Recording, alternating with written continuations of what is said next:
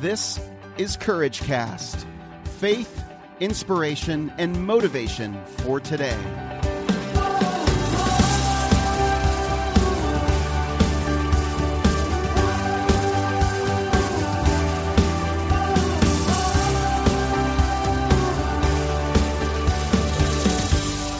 Well, hey, everybody, this is Eric Nordoff, and you're listening to another episode of the Courage Cast. I am so excited about today's interview. I talked with Brandon Gross today. Brandon is an author, he's a photographer, he's also, I think, a videographer because he made an amazing, amazing video that we're going to talk about today. But he is the author of the book I Forgive Church. And uh, he's got quite a story. He, uh, he had uh, some really difficult seasons in his church. He grew up in church and just lost hope in the body of Christ, as many of us do. And he was very vulnerable with me in this conversation. And I can't wait to share it with you because there is hope. There is hope in the body of Christ. It's the way God designed us to be in community. So he knows what he's doing, right? So I think you're going to really like this. If you're in a place or you know someone who's in a place of just cynicism and just maybe anger and really lost hope in the church, in the people of the church, Brandon's story is powerful. I think you're going to love it. And uh, I'm going to let you get right into it. My conversation with Brandon Gross of iforgivechurch.com. Brandon, welcome to the podcast. Hey, thank you for having me. It's uh, good to be here. yeah, man, it's always it's always good. Um, I love having first time guests on because, um, and you don't strike me as somebody that's done a lot of interviews in the past, right? So it, this is kind of all new to you. It it is. I uh, I've done some speaking in the past, but nothing interview wise. So uh, so thanks for uh, for reaching out to me. I'm a newbie to this. oh well, that's fine. Uh, a good friend yeah. of ours and a, and a Courage Cast listener, Jennifer Hawkins, um, connected us, and um, she told me your story. She sent me your video, and I was completely blown away. So what I'd like to do is just kind of set this up a little bit by, um, if you could, just kind of share your story with me. Um, uh, your book and your website's called iforgivechurch.com. Yes. Is that right? It is. Okay. So tell me, tell me what the church did to you uh, that you needed to forgive them for. I think a lot of it, uh, I've grown up as a pastor's kid for, uh, I say most of my memorable life. And uh, I don't know if there was any one specific thing that the church did, but growing up in it, uh, you always see kind of the back end or the back side of the the church and the things that go on behind the scenes, and sometimes it can get pretty ugly. Uh, people can, uh, especially to like pastors and their families, there can be a lot of expectations put on those uh, those families that you don't often see in the church uh, out on the surface. So I kind of grew up seeing a lot of that stuff happening, and then being in kind of smaller churches, we hopped around a lot. So every four years, five years, something like that, we'd be in a new place and uh, I kind of saw a lot of the stereotypical stuff where you you hear the jokes like people churches breaking apart over like carpet colors and things like that, and people laugh about it. But it actually have seen stuff like that happen, and it was over petty little things. But we kind of stayed involved with it. And I actually, as I got older, uh, ended up volunteering heavily uh, in our local church with the youth. I was uh, teaching every single week, multiple times, and uh, also worked in a church management software company, so there was thousands of uh, you know church leaders and ministers and pastors I was speaking with on a weekly basis. Mm-hmm.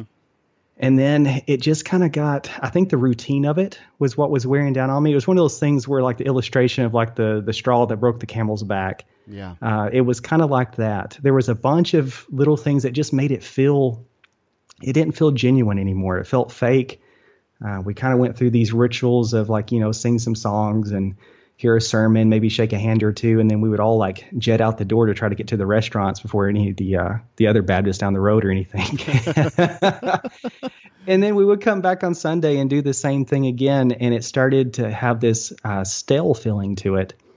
And I remember uh, it was kind of a gradual loss of hope, but within the span of probably 30 days, uh, my wife and I, we just ended up leaving the church completely. I left my job that was uh, involved deeply with the church and kind of wrote it off completely. I mean, I, I never was one of those people that kind of got to the point where I was a, a hater toward other Christians, but I certainly didn't think a whole lot of the institution of the church anymore. Wow. Uh, so you were really, really cynical at this point. Uh, it's I'm ashamed to say that I did get to that point. I did. There's a I think there's a progression of it. Like you can get to a point where you're hurt, and if you don't deal with that hurt, uh, it eventually becomes to a point where it loses hope. And in the worst of all things is you get to a point where you don't feel anything anymore. You're kind of yeah. callous to it. Yeah. And the danger of that is like a calloused heart can't warn you that it's calloused. Mm-hmm. So, so, so for you, you saw, you saw fake people. You saw f- actions that didn't line up with the beliefs that you that I you felt, grew up with, or yeah, well, I felt like there was this. Um, I kind of had this ideology of like what I thought church should be like. It's like this big loving uh, thing, and like there's uh, fairies and rainbows, and I mean this kind of like a setting with it. And then you would read in like scripture, and there was this life to the life of it. I mean, they went through persecution and stuff, but there was this uh, excitement Mm-hmm. And then I would look at the church that you know our services and stuff, and it just felt routine, lukewarm, and very, very, lukewarm. very much. Mm-hmm. Yes. Yeah. And there was also, I think, probably during my days in the church uh, management software business, uh, I kind of started to develop a uh, a very deep cynicism toward building campaigns was one thing. Mm. Uh, like the way money was being spent and in my mind, I felt like I could see all these things so clearly in the church, but what God later reminded me about was that I couldn't see them clearly in myself. Mm.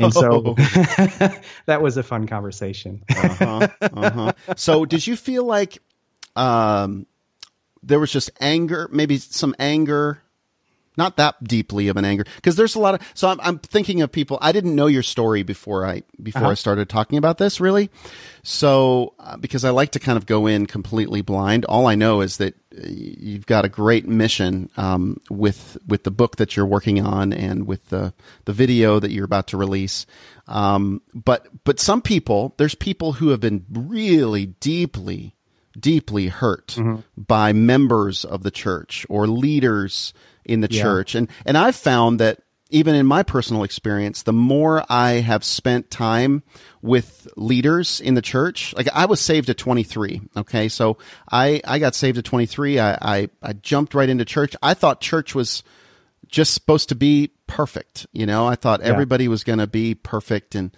and it was going to be like, like I envisioned God being, you know, just always loving. There was no agendas, no politics, any of that stuff. I had no idea how much politics yeah. and how much agendas and how much control and insecurity and and all of the thing. I mean, we're humans, right? I mean, it's yeah. it's exactly how I am if I'm honest with myself on the inside.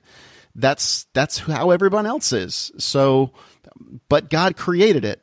You know, He made it for us. It's it's a it's it's very important part of the gospel for us to you know how much he yeah. loves his church he gave himself up for his church so i'd imagine that um your feelings were were really really raw. And your wife went with you? Your wife was experiencing the same thing? Was she a preacher's kid too? She was not a, a, preacher's kid. She was always very uh, deeply involved in the church. And i actually there is a part of me that feels very responsible for the bringing her along with me. And i think that was one of the the dangers of when you get into like cynicism and loss of hope and this anger and hatred towards things is that a lot of times we think it's just an inward emotion that affects us, but it affects those around us and those closest to us. Mm. And uh, I remember God speaking to me about that and how I had drug her in with me along with that. Mm-hmm. Uh, to where you know all the times when I'd be sitting on the couch being like, you know, they're just doing this wrong and this wrong and this is so ugly, and listen off my whole things that that was affecting her as well and bringing her along that road. Yeah. Um, and so we both ended up in the kind of the same place, and we both had friends that were uh, deeply, tremendously hurt by the church. I mean, so much that it just uh, it rocked their world. And um, I never would have thought of myself as being one of those people that kind of picks up the uh, the hurt of others and kind of takes offense at that. But I, I when I started doing some self examination, I, I, saw that I was, um, and I was actually pointing fingers at uh, at people that I didn't even know I had unforgiveness toward, and being like, "You were responsible for this," and their name would come up in conversation, and yeah. this this hurt and anger would stir up inside me, and it scared me the first time it happened. And I remember God telling me clearly, uh, one of the turning points for me uh, was actually in the shower of all places. Uh, God told me clear say, He's like, Brandon, I'm not asking you to fix my church. Mm. And man, I'd, I'd like to say my first response was, uh, okay, that's great, God, let's let's move forward. But it wasn't. My first response was to to argue. Mm. Uh, I started listening out all these uh, these thoughts that I had of like, well, you know, if you did this and this and this, and I started just kind of listing out the things. I said your your church would be beautiful if these things happened. And uh, patiently, he responded. He's like, Brandon, my church is already beautiful. Mm. And that was really kind of the start for me of turning turning around because with the video, uh, what we've done with it is a reverse poem. Uh, and so as you're going through uh, listening to it, there's a lot of the very first uh, part is a loss of hope and this depth of like hurt and pain caused by the church, and that there is no more hope in this thing. Yeah. But it changes. And so when you're looking at it the other direction, it's the same words. And that was really a reflection of what happened inside of me. Nothing changed in the church. It was the way that I was able to see it differently now. It's like that old saying was like, whatever you look for, you'll find. Yeah. And at yeah. that point, I was looking for like damaging, hurtful things in the church, and I was finding them left and right. Of course. Yeah. Absolutely. You focus yeah. on something long enough, you will hit it. You yeah. will hit it, and it's um, it's very important. I mean, I'm I'm going through a season right now where I'm really um, paying attention and being very aware of my thoughts and my thought mm-hmm. life. Uh, and I am blown away by how much our thoughts control can control us if left undisciplined. Oh yes, you definitely know, left without any sort of check or accountability. And what I hear you saying is you you were open to the guidance of the Holy Spirit. You were opening to hearing God's voice, and when you because you were closed to hearing his voice there for for a while in those oh, yes. in that 30 day period where where you finally said I've had enough and we're done I'm I'm blown away that it was only 30 days I was ready to hear a testimony about yeah for five ten years we just totally well, you know it actually did go longer yeah. uh, we were out of the church probably for five years mm. uh, for two of those years uh, I was pretty pretty cynical with it and again I never like uh, I never felt like my cynicism came toward God. I just I adopted this idea that okay, you know, I don't need the institution of church any longer. It has nothing to offer me anymore, and I will just replace it with some lunch dates with friends. Ooh. and uh, and that's what I did. I, every so often, every week or two weeks, I would go out and hang with some uh, some friends who were also believers, and uh, we would talk about God and things like that. But most of the time, I would find the conversation uh, these these thoughts would come out uh, about the church, and we would discuss that, and there would be a little glimpse of hope on the other side of it. Mm. And you know, there was probably 100, 200 of these conversations that we had, like in Subway, and uh, that ultimately was what the basis of the book uh, became. Okay. Uh, was out of those conversations. So it was a period of five years that you kind of went through. You wrestled and you processed, and you kind of came to the conclusion. What? What did you see the, in yourself? What What did you experience? Um, and what What did it take to kind of make the turn? There was a couple things. One of the biggest part was that conversation in the shower of like, I don't need you to fix my church. Mm. That was very relieving because uh, my personality is the type that likes to push buttons and turn knobs and and fix broken things. Mm-hmm. And uh, so even though my first reaction was a little bit of anger toward it, it was very relieving because it was like, oh, well, you know, if God wants me to fix this problem that's in the church, then He'll give me the tools and resources I need to be able to do it. Mm-hmm. And if He's not doing that, then it's not something that needs my focus at the moment. Mm-hmm. And the second part of that was Him reminding me what my focus really should be on. And I remember Him asking me once, He was uh, like, Brandon, could you still uh, be part of the church if you would just walk with me and remember me? And it was a difficult kind of question because I was still in that that point of early on of looking at the brokenness in the church and like, you know, I just don't see you in this. But what I later found out was that if I would focus on walking with my father and simply remembering him in all situations, that my uh, attention didn't get distracted so much by all the things that I thought were broken in the church, and that he was capable of redeeming the church regardless of that brokenness. Mm-hmm. Uh, that there wasn't anything too big that he he couldn't handle. And so, but that did require a lot of stepping on our part. Uh, we, I, I, could feel myself being led that I needed to go back uh, and be a part of the the body of Christ again, and that was incredibly awkward at first because you know we were so heavily involved before, and then we'd been out for five years, and then we come back and everything looks different, and we don't really know where we fit anymore. And you're sitting in like a Sunday school class, and you're like, I don't know these people across the room from me. Was it the same church? yeah, we actually we we actually did go back to the same church that we had left, uh, which was kind of a looking at it now. We've been there a couple years. Um, it was a neat. Uh, it's kind of neat seeing what God did with that because you, now yeah go ahead go ahead no it was more of like a, a, circular thing like we like there was almost unfinished business that that was uh, that was coming back and uh, and finding hope in brokenness and what better place to do that than the place that we felt like there was no more hope hmm. did and, you what did that look like did you talk to the to your pastor did you talk to your leaders the people that hurt you that you felt hurt by i you, did yeah tell me yeah. how those conversations went the first one was again. Uh, I don't know why God always wants to talk to me in the shower, but that's just where it happens. Uh-huh. Uh, but he was like, "Brandon, you need to forgive this person," and it was the pastor of the the church. And my first reaction was like, "I don't have anything to forgive of this person because we didn't really have much of a relationship. It didn't go very deep." But uh, I had known some friends that had been hurt very deeply by this person, and uh, this was the one where like when I heard that name come up, it brought this like this little anger thing came out, and so it scared me.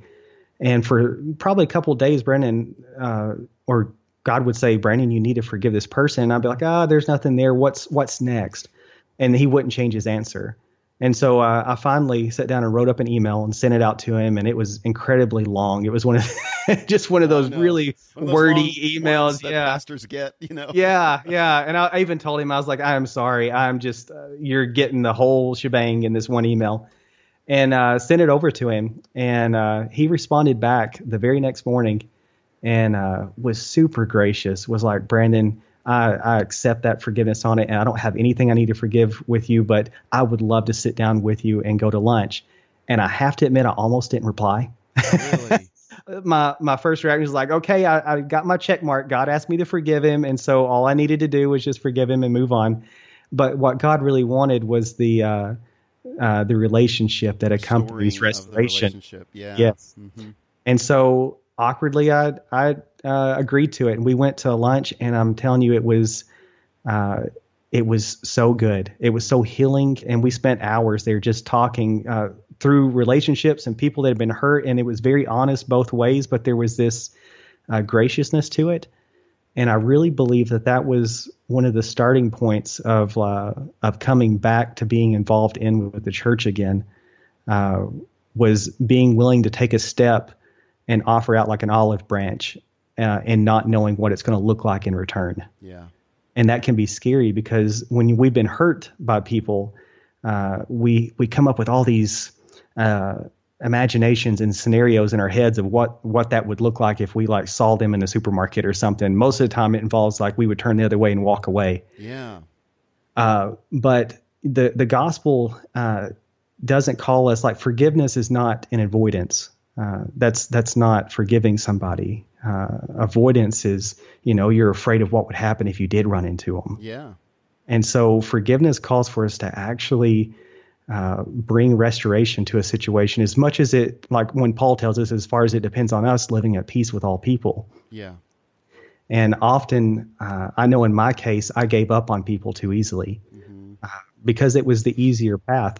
Uh, and when you're angry, uh, sometimes that can seem like the right path. Yeah. It can. I um yeah, I'm sure all of us can think about uh, certain scenarios or certain people. There's a couple of people that come to my mind that that I haven't necessarily been avoiding. They're people that I have forgiven, but they're not necessarily people that I want to spend any more time with. Yeah. Um, they're they're people that have um, that have wounded me, uh, mm. you know, but they um, but I've forgiven them. I really truly don't think about if I run into them, um, will it be awkward? Um, yeah. you know, but I, I totally get that. I, I completely get that. Um, that it's uh, it's really important, especially when you're going when you're dealing with church or anyone that you're in community with, that you spend the time and you take the time for yourself so that you mm-hmm. can be clear in your conscience because that's just poison that you were carrying. Oh, absolutely. And it, it wasn't just poisoning me, it was poisoning those around me because, you know, when you start talking about the church, that venom comes out. Yeah and uh, you don't always realize it, but uh, you're affecting other people uh, mm-hmm. in the way that they think about either a congregation or even God uh, Himself uh, through the lens of your hurt. Yeah, and that's why you see so much when you know churches break apart and people start taking sides. it's people there that that unforgiveness, that weight is starting to be shared on one another and they they kind of carry it without uh, without offering to lay that down, mm-hmm. you know, at, at, the cross, and that's that leads to a lot of times us just giving up on one another so easily. Yeah, yeah, that's really really good. I love it. I love the story. Um, so you you wrote a book. You're working on a book right now, uh, or I guess it's written, or yeah, you're in the process of yeah. It is written. Uh, mm-hmm. It was my wife was a big uh, proponent in that. Uh, I, I, did it doing writing a day a, a week, and it took me uh, took me fifty something weeks just kind of to, to, to get through it. But um, it it is written and we had it edited. And what we're doing now is we we've created this video to kind of uh, carry along or summarize in you know just a couple minutes the feeling and overarching theme of the book and uh, the book goes into more detail of like the process of where I was to begin with, like the hurt and pain with it, to then bringing out and what God showed me along the way and how I got to the point of being able to forgive the hurt and pain that I'd experienced in the church and actually come back to seeing hope in the church regardless of whether it changed or not. Yeah. And that was a very important uh, uh, point of it to me was that the church didn't have to change anything, even though there's a lot of things that I, I still would want them to change. Uh, those things don't take the priority or my focus anymore. Yeah. Tell me about the video now. Um, mm-hmm. Just describe it a little bit. So you you um, you you filmed these great scenes with this poem. Mm-hmm. This the words are the same. You get about halfway through the video and you're right there. I'm right there with you with the anger towards the church and the kind of the the disappointment, um, yeah. the deep disappointment that the church or the members of the church have have brought you, and then tell describe how yeah. it then goes back in reverse. What it does is like we wrote that, or actually wrote that poem, um, oh, probably about a year ago, and I was trying to think of a way to put words in a shorter form on what uh, what I'd experienced with this church, and that you know, uh, in myself, like things had changed, but things had not had also not changed. Like I still had a lot of the same feelings uh, toward the church, but they weren't uh, being responded to with anger anymore. And so we wrote this, and you get to the point where it comes to a scene, and we're blowing out a, a candle, and you see the glimmer of the candle fade away, and it goes into just nothing, and it's like I cannot forgive church and that's where I was. And it kind of we wanted to let the viewer just kind of sit there for a minute and and marinate in that, uh, and let that moment just kind of have the airiness around it. But then it comes in with asking the question, but what if I could? Mm-hmm. Just hypothetically, what if I could forgive all this pain and hurt? And so we filmed the scenes where the very same scenes, when played in reverse, offer a feeling of hope and restoration, mm-hmm. uh, just like the words, because it's using the same words, just looked at from a different perspective. And that's that's really one way that I found hope in the church was not by any, anything in it changing, but by looking at it at the same brokenness from a different perspective. Uh, it would change the meaning of it, and you'd be able to see beauty and brokenness. It's almost like the church is this paradox. It's ugly and beautiful all at the same time. Yeah and whichever one you want to look at, that's the one that uh, you'll pay attention to. Yeah. And uh, so we play that that video in reverse, and we actually uh, uh worked with uh, Cody Smith to do some uh, to score us some music for it. And oh man, he did such a good job with it because I I came to him with this difficult kind of idea of like I want something that is like got this drudgery to it because that's what I was feeling But at the same time, when it comes back in reverse and we're getting into hope, I don't want it to be rainbows and sunshine because there was still a lot of hard steps in walking that had a, I had to go through to find that hope. But I was trusting that God was walking with me and that He wouldn't lie to me. That if He said His His church was beautiful, that it really was beautiful. I just wasn't seeing it at the moment. Yeah. And so even in in reverse on it, it kind of builds up with this hope, but it still has this like uh, drudgery kind of stepping to it. That there's there's some work involved in this and this changing happening in us, but we're not alone in it. Yeah. What would you say is the what what do you see in the church in your in your think as God spoke to you and maybe as you looked at scripture what were what were some things that was so clear to you about the church that was so defining for you that this was God's church and nothing he's not asking us to change the church. Mm. So what what is it about the church that is so vital and so important? And why did God create it for us? I think that's that's a really good question. Um, one of the things he showed me uh, was uh, I was actually standing in uh, in Walmart trying to buy some deodorant for my wife, and there was like a hundred different options, and she had told me uh, uh, what she was looking for, and I couldn't remember the name of it. It was like Mango Breeze or something like that. and so I had to call her on the phone. I was like, Lindsay, what is it that you're wanting me to get? Because there's so many options here, and all I want to do, like when I go buy deodorant, it's like based on how you want to feel. Do you want to feel fresh or like spicy or or what? Like it's easy the naming schema, but theirs is like this Mango Breeze, and it it's not really a mango breeze. I mean, I know it's not like going to taste like a mango or anything like that. It's just this subconscious thing. So he spoke to me in that on how often we we treat the church like uh, like that, a commodity. It's something that uh, is no different than like a a superstore or a restaurant that we may or may not like. And uh, we're standing there at the deodorant aisle trying to pick which flavors that we we want to do, knowing that it's not really going to live up to what we we think, as long as we're looking at it in that way, like a commodity. And he was like, Brandon, those uh, those decisions that you didn't like, uh, or that building campaign that just you weren't on board with, or the way money was spent, or the way that person was treated. Those were all decisions made by somebody. And what I had gotten to was to a point where like I felt like it was okay to hate the institution. Mm. And it's like the the church became nothing more than a superstore or a convenience store or something like that to me. And so I knew the church was separate, but I was seeing that as like, oh, it can only work if you have a small group inside of a house. That's it. That's the only way it can work. Mm. And he was like, no, there's there's a lot of ways my church works. But as long as I kept looking at it as something where it was this faceless uh, entity, and that these decisions were made by an institution, it was very easy to hate it. Mm. But as soon as like I had to put a face to it, that somebody made a decision that I didn't like, well then then I get into a matter of forgiveness of the heart and soul.